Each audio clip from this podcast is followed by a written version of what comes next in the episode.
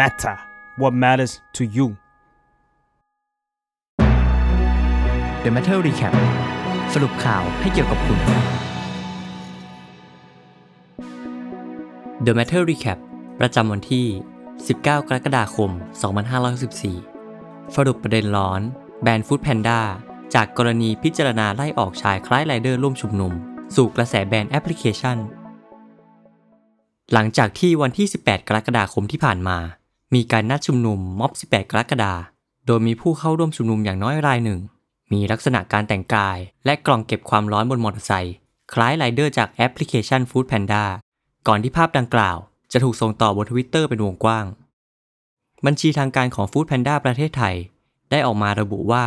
เตรียมพิจารณาไล่ออกชายคล้ายไรเดอร์ของตัวเองคนดังกล่าว กลายเป็นกระแสวิพากษ์วิจารณ์ถึงท่าทีของ Food Panda จนเกิดแฮชแท็กแบนฟู้ดแพนด้า ซึ่งมีการติดแฮชแท็กนี้แล้วกว่า 1 ล้านทวีต The Matter ขอสรุปเรื่องราวมาให้ฟังว่า เหตุการณ์ดังกล่าว มีต้นสายปลายเหตุมาจากอะไรกันแน่ เมื่อวันที่ 18 กรกฎาคมที่ผ่านมา มีการชุมนุมของมวลชนในม็อบ 18 กรกฎาคมก่อนที่บนทวิตเตอร์จะมีการส่งต่อคลิปของชายและหญิงคู่หนึ่งที่นั่งบนรถมอเตอร์ไซค์พร้อมด้วยกล่องเก็บความร้อนและแต่งชุด ซึ่งมีสัญลักษณ์คล้ายสัญลักษณ์ของแอปพลิเคชันส่งอาหารอย่าง Food Panda อยู่ด้วย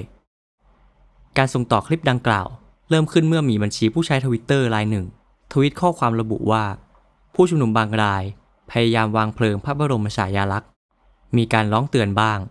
สำหรับหน้าตาเบาะแสผู้ก่อเหตุอยู่ในเทรดครับ ฝากเจ้าหน้าที่พิจารณาดำเนินคดีด้วย ก่อนที่จะมีการโพสต์คลิปเพิ่มเติม พร้อมระบุข้อความว่า เบาะแสผู้ก่อเหตุตั้งใจมาทำเรื่อง ถอดป้ายทะเบียนรถออก ต่อมา บัญชีผู้ใช้ทางการของ Food Panda ประเทศไทย @foodpanda_th ได้ตอบกลับทวิตดังกล่าวว่า สวัสดีค่ะ ขณะนี้ทางบริษัทอยู่ในขั้นตอนการเร่งสืบหาว่า ชายที่แต่งกายคล้ายพนักงานส่งของในเครือ Food Panda เป็นพนักงานของเราจริง หรือเป็นเพียงบุคคลทั่วไปที่สวมใส่เครื่องแบบ Food Panda หรือแต่งกายคล้ายเครื่องแบบ Food Panda แต่ข้อความซึ่งเป็นกระแสที่ทำให้ Food Panda ถูกชาว Twitter ติดแฮชแท็กแบน Food Panda คงหนีไม่พ้น การตอบข้อความที่ว่า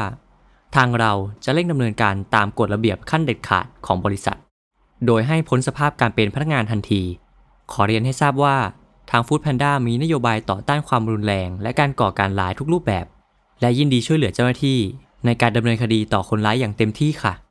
อย่างไรก็ดี ปัจจุบันนี้ทวิตดังกล่าวถูกลบออกไปแล้ว กระแสความไม่พอใจเริ่มปะทุมากขึ้นเรื่อยๆ โดยประเด็นมุ่งเน้นไปที่ การประกาศการพิจารณาไล่ไรเดอร์รายดังกล่าวออกจากงาน เพียงเพราะเข้าร่วมชุมนุมทางการเมือง ทั้งๆที่ยังไม่มีผลการสอบสวนว่าชายดังกล่าวเป็นไรเดอร์ของฟู้ดแพนด้าจริงหรือไม่ และยังไม่ได้ระบุความผิดใด ๆ ตลอดจนการใช้คำเรียกชายที่เข้าร่วมชุมนุมว่าเป็นความรุนแรงและการก่อการร้ายนำมาซึ่งกระแสแฮชแท็กแบน Food Panda อย่างไรก็ดี มีผู้ใช้บน Facebook รายหนึ่ง เขียนระบุข้อความว่า กรณีแบน Food Panda เอเจนซี่สลิ่มที่รับผิดชอบด้าน marketing อาจเป็นคนโพสต์ ตอนนี้บริษัทไล่ทีมออก นี่กำลังสืบว่าเอเจนซี่ไหน ทั้งนี้ยังไม่มีการถแถลงยืนยันจาก Food Panda ว่าข้อความดังกล่าวเป็นความจริงหรือไม่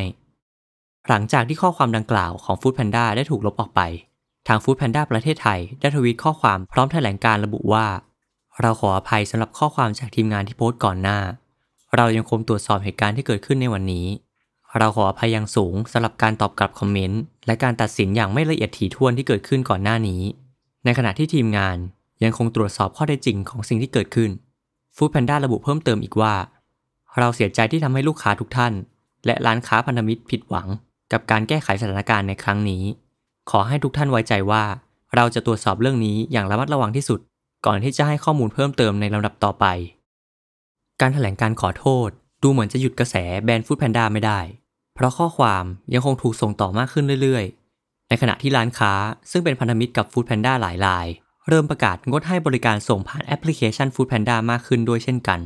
อาทิ ร้าน Yesterday Cafe ที่ระบุว่างดให้บริการผ่าน Food Panda ก่อนจะให้เหตุผลว่า ขออภัยในความไม่สะดวกด้วยครับผม ทางร้านไม่สนับสนุนการใช้ความรุนแรงกับประชาชน ไม่ได้มีเพียงแค่กระแสแบนจากร้านค้าพันธมิตรของ Food Panda เท่านั้น ในทางกลับกัน ไรเดอร์จาก Food Panda รายหนึ่ง ได้ออกมาโพสต์รูปของตัวเองที่กำลังชูสัญลักษณ์ 3 นิ้ว พร้อมระบุข้อความว่า ผมรักเสื้อตัวนี้ มันทำให้ผมมีรายได้ ผมรักการเป็นไรเดอร์ในนาม Food Panda แต่ผมเกลียดบริษัทที่มองประชาชนเป็นผู้ก่อการร้าย ถ้าผมจะตกงาน เพราะความโง่และความเห็นแก่ตัวของบริษัทเฮงซวยนี่ ผมยินดีครับ กระแสการแบนหลัก นอกจากพันธมิตรร้านค้าและไรเดอร์บางส่วนแล้ว คงหนีไม่พ้นโพสต์บนโซเชียลมีเดียช่องทางต่างๆ ที่ออกมาระบุขั้นตอนการลบบัญชีแอปพลิเคชัน Food Panda ออก เพื่อแบน Food Panda จากข้อความทวิตดังกล่าว โดยโพสต์วิธีลบบัญชีผู้ใช้ Food Panda ถูกส่งต่อกันเป็นวงกว้าง อย่างไรก็ดี มีผู้ใช้บางรายพบปัญหาปุ่มลบบัญชีหาย ทั้งนี้มีบัญชีผู้ใช้บน Facebook รายหนึ่ง ระบุตัวเลขผู้ใช้ Active User บน Food Panda